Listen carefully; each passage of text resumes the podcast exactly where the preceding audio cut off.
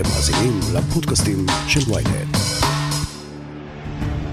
זה הגיע מהר. אנחנו במצב חדש. הווריאנט B11529 שמגיע מדרום אפריקה הוא מדאיג ביותר. בואו נעשה את זה קצר.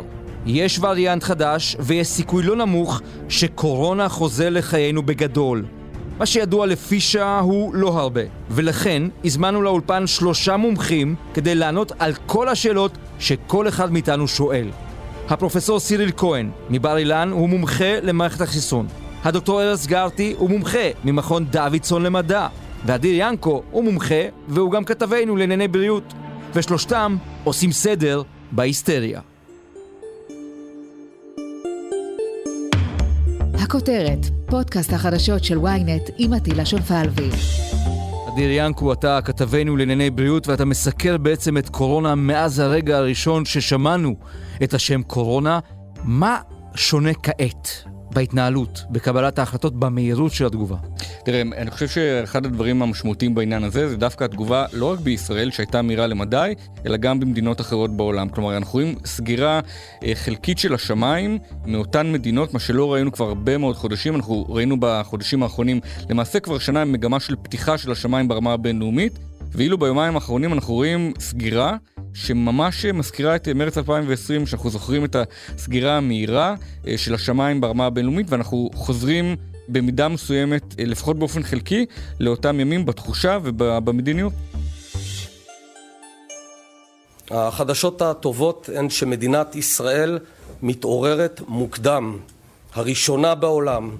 המערכת שלנו דרוכה, כל המפקדות שלנו ערוכות ופתוחות, ואנחנו לא לוקחים סיכונים. עדיף... כשאתה מסתכל על תרגיל החירום שנערך כאן לפני כשבועיים, נדמה לי שקראו לו אומגה, אתה יכול לומר לנו, לציבור הישראלי, תשמעו, למדו לקחים, נלמדו הלקחים, הם פועלים אחרת ממה שהם פעלו בגל הראשון, בגל השני, בגל השלישי, אני מתכוון כמובן לסגרים שהיו כאן קודם. תראה, אה, התגובה המהירה של הממשלה בעצם היינו בין הראשונים בעולם להכריז על סגירת השמיים מאותן מדינות, מראה שכן משהו נראה אחרת, אבל צריך להגיד, ביום שישי האחרון כשראש הממשלה נפתלי בנט גם בבוקר וגם במסיבת העיתונאים אה, מכריז על מצב חירום, דווקא מראש הממשלה שאנחנו רואים שהוא היה פחות דרמטי אם תרצה, פחות קיצוני אם תרצה, אז אנחנו יכולים לגזור מזה שיש פה חתירה למקום של אפס סיכונים. כלומר, וזה גם נאמר במסיבת עיתונאים, עד שלא נבין עד כמה הדבר הזה הוא משמעותי, ויכול להיות שנבין תוך זמן קצר שהוא לא משמעותי, ואז ממש נחזור אחורה אה, במהירות. אנחנו מעדיפים לקחת כמה שפחות סיכונים. המהירות של התגובה שונה, גם, ה, אם תרצה, הדרמה היא מאוד שונה, מראש הממשלה שבעצם אמר סגר לא יהיה כאן, אמר וקיים, ולכן מעניין יהיה לעקוב בימים הקרובים איזה מין בנט אנחנו נראה בהקשר הזה. ומה שמעניין בסיפור הזה, שבכל מה שנוגע כרגע, אני לא יודע מה יקרה בעוד כך וכך שעות, כרגע לא מפסיקים את החיים במדינת ישראל. כלומר, עוד לא מאיימים בביטול ההופעות בחנוכה כמובן, ועוד לא מדברים על כך שכדאי לא ללכת לחתונות או לאירועים פרטיים. בעצם בתוך מדינת ישראל עדיין משחקים פה על גבול דק של להמשיך את החיים, ורודפים אחרי אלה שנכנסו מהמדינות האדומות. אני חושב שיהיה קשה מאוד לתווך לציבור איך אה, סוגרים את המדינה, או הולכים להגבלות חמורות יותר, אה, משמעותיות יותר, כשבסופו של דבר, וצריך להגיד גם את זה, יש רק מאומתת אחת בישראל עם אותו וריאנט. יש הערכות לגבי עד כמה ההתפשטות היא רחבה, אם היא רחבה, אם ישנה התפשטות, אבל אה, כשלוקחים את הציבור למקום של הגבלות, הגבלות שאנחנו לא, לא הכרנו בחודשים האחרונים, צריך להגיד לציבור למה זה הגיוני. כרגע, צריך להגיד גם את זה, אין את הדבר הזה. אני חושב שהימים הקרובים יהיו דרמטיים מאוד מהבחינה של לאן הולכים, אבל צריך להגיד ששאלת השאלות האם החיסון יעיל מפני הווריאנט הזה, אנחנו לא נדע את זה בוודאות גם בשבוע הקרוב. ולכן יש פה אה, כמה ימים, אפילו אם תרצה כמה שבועות של התנהלות ולקיחת אחריות ולקיחת החלטות עם מעט מאוד מידע. האם יש דרך אחרת להתנהל במצב הזה, במשבר הזה, כשכל כך הרבה סימני שאלה מרחפים מעל ההתפשטות של הווירוס, מעל העוצמה של הווירוס, מעל היכולת להדביק של הווירוס, או שמא בסופו של דבר, כשאתה מזקק את קבלת ההחלטות, אתה אומר, אין, אין שום מוצא אחר.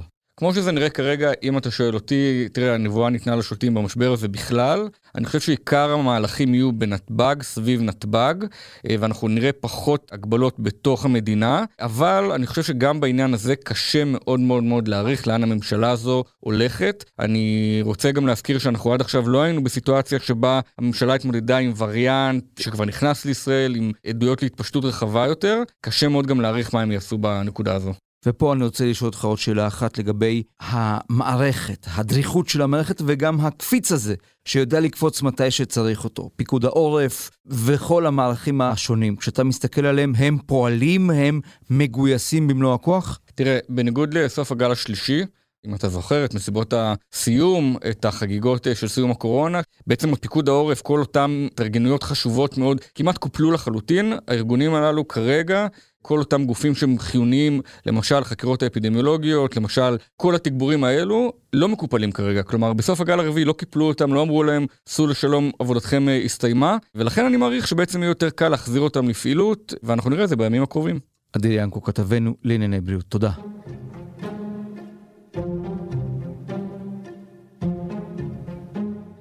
דוקטור ארז גרטי, מכון דוידסון לחינוך מדעי. האם יכול להיות שהזן הזה, הווריאנט הזה, הוא הווריאנט שיחסל את קורונה? כי כבר למדנו שווריאנטים שמדבקים מאוד אבל לא גורמים למחלה קשה מדי, יכולים גם לחסל וירוס. יכול להיות ויכול להיות שלא. בסופו של דבר, מה שמסיים את המגפה זה כשיש מספיק אנשים שהם החלימו או התחסנו כנגד הנגיף, ואז לווירוס יש הרבה פחות את מי להדביק, והוא הופך להיות איזה משהו אנדמי כזה ברקע. עכשיו, יכול להיות שהווריאנט הזה הוא יהיה מאוד מאוד מדבק, אבל פחות מסוכן, ואז אנשים יידבקו וזה יהפוך להיות איזה מחלת רקע כזאת, אבל גם יכול להיות שלא.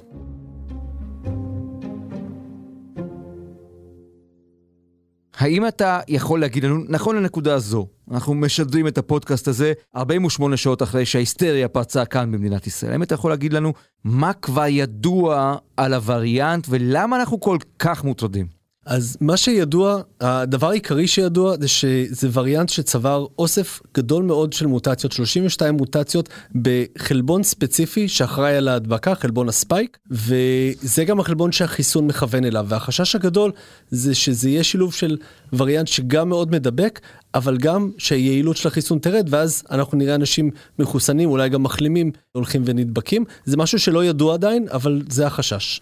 עכשיו, הווריאנט הזה מתפתח בדרום אפריקה, למה? מה גיליתם שם?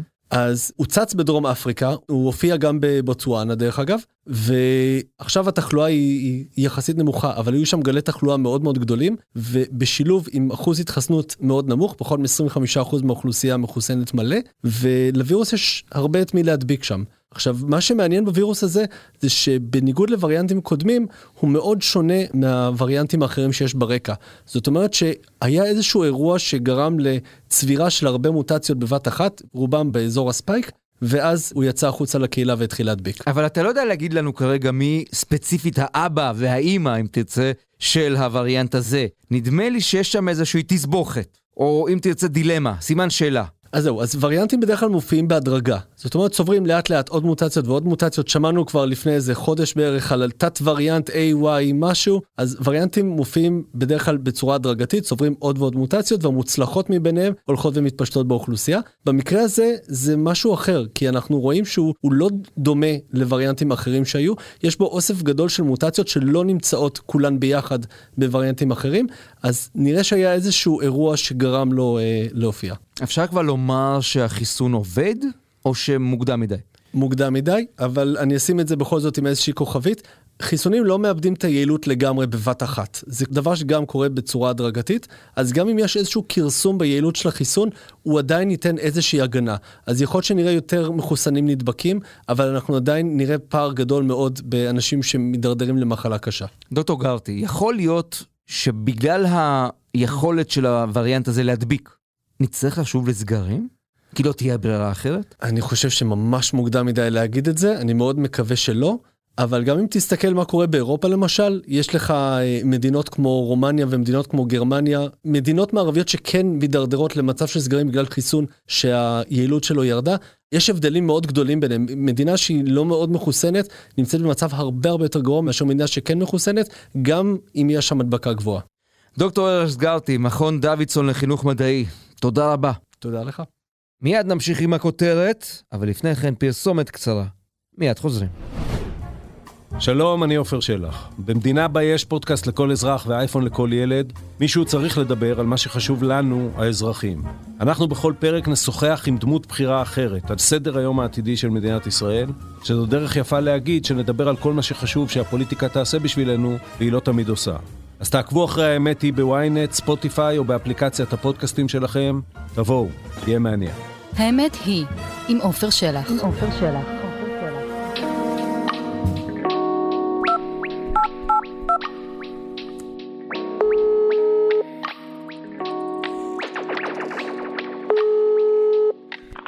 הלו, הפרופסור כהן. כן, שלום אטילה. שלום שלום, שבוע טוב. אנחנו מתקשרים אליך די בבהילות צריך לומר, כי אנחנו מבולבלים. אתה יודע משהו שאנחנו צריכים לדעת על הווירוס הזה, על הזן הזה? תראה, אנחנו מקבלים לאט לאט דיווחים על אה, האופי של הזן הזה. קודם כל, הדבר הכי חשוב שמדאיג אותנו זה כמות המוטציות, סליחה על הביטוי, המטורפות שיש בווריאנט הזה. הוא לקח את הטוב מהדלתא, הוא לקח את הטוב מהאלפא, ועוד הוסיף ככה הרבה מוטציות. יש לו מעל ל-50 מוטציות, כ-30 בתוך האזור של החלבון שנקרא ספייק. כלומר זה וירוס שנראה לנו מאוד שונה באופי שלו, מבחינת החלבונים שלו, ממה שאנחנו הכרנו עד עכשיו, זה מה שמדאיג, אחד. שתיים, אנחנו מקבלים גם דיווחים שבאמת הוא התפשט מאוד מהר בדרום אפריקה. אמנם זה תוצאות ראשוניות ומספרים קטנים, אבל יש כבר איזושהי סברה שאולי הוא מתפשט פי שתיים פי שש יותר מהדלתא.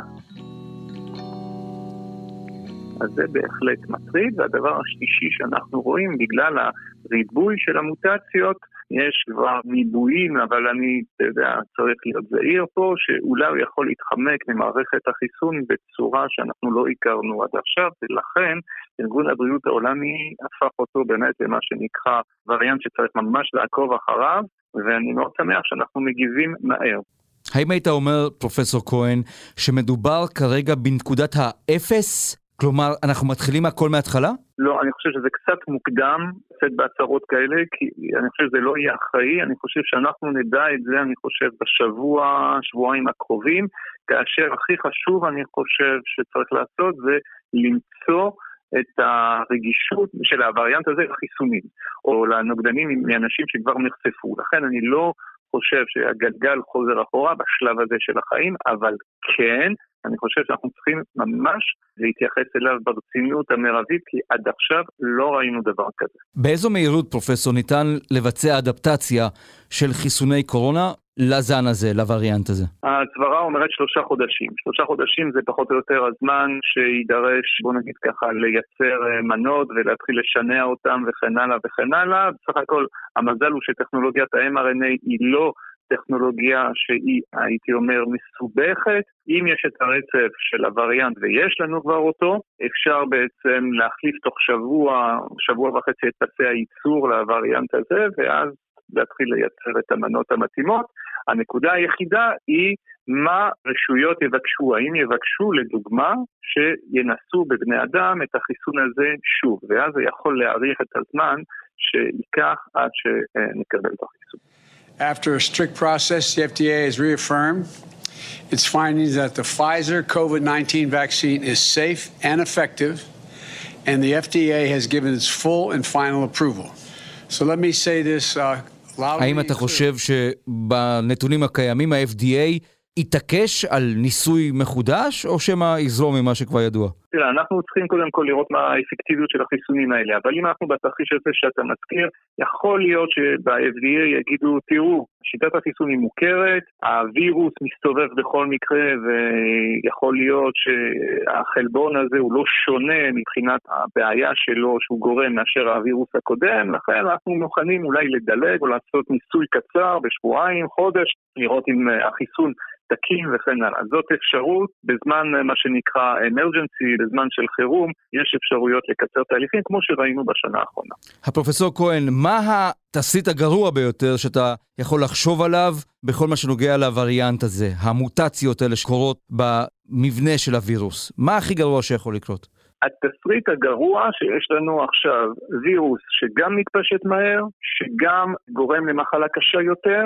וגם מצליח לעקוב גם חיסון וגם אצל אנשים שכבר חלו מצליח לעקוב את מערכת החיסון. זה מה שנקרא variant of eye consequences. אני רוצה להאמין שאנחנו לא שם, ואני מקווה שאנחנו לא נהיה שם, כי גם היו הצהרות שמי שחלה כרגע בווריאנט הזה לא חלה בצורה קשה יותר ממה שהכרנו עד עכשיו, אבל זה עדיין מספרים קטנים. ואני רוצה להאמין שיהיה לפחות סוג מסוים של חיסוניות, אבל בהזדמנות זו אני רוצה להגיד שני דברים נורא חשובים. אני חושב שישראל צריכה לחשוב גם על סוגים של חיסונים אחרים, אולי אפילו חיסונים שניתנים דרך האף, שיחכו יותר טוב וייתנו אולי חסינות קצת יותר מתאימה, שדומה למה שאנחנו מקבלים מהווירוס, וגם חיסונים שהם יותר רחבים, לא רק על הספייק, זה דבר ראשון. ודבר שני, אני חושב שצריך לדאוג גם למדינות העולם השלישי, לדאוג להם לחיסונים, כי זה התרחיש שכבר חודשים אנחנו אומרים שעלול לקרות. אתה תדאג פה למנה רביעית וחמישית בכל המדינות המתועצות, בעוד שהווירוס מסתובב ומשתולל באפריקה או כל מיני מדינות שהן לא מחוסנות, ואז אתה תראה בעצם ששם יופיעו וריאנטים שחוזרים אליך אה, בחזרה ובעצם פוגעים בכל המאמצים שעשית עד עכשיו כדי להילחם במדינה שלך בפנדמיה. ופה אנחנו מגיעים לנקודה של ארגון הבריאות העולמי, ה-WHO, שכל הזמן אמר לחסן, לחסן, לחסן, גם בעולם השלישי, ולא למהר כל הזמן עם הבוסטרים וכדומה בעולם המפותח, אבל עכשיו כבר, מה שנקרא, מאוחר מדי, נראה לאן זה יתפתח. פרופסור כהן, המון תודה. תודה רבה. עד כאן הכותרת להפעם.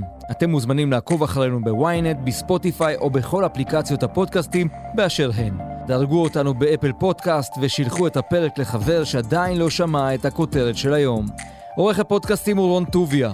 גיא סלם סייע בעריכה. על הסאונד, ניסו עזרן. סיון חילאי, גם היא חברה בצוות הכותרת. אני עטילה שומפלבי, מחר נהיה כאן שוב עם פרק נוסף.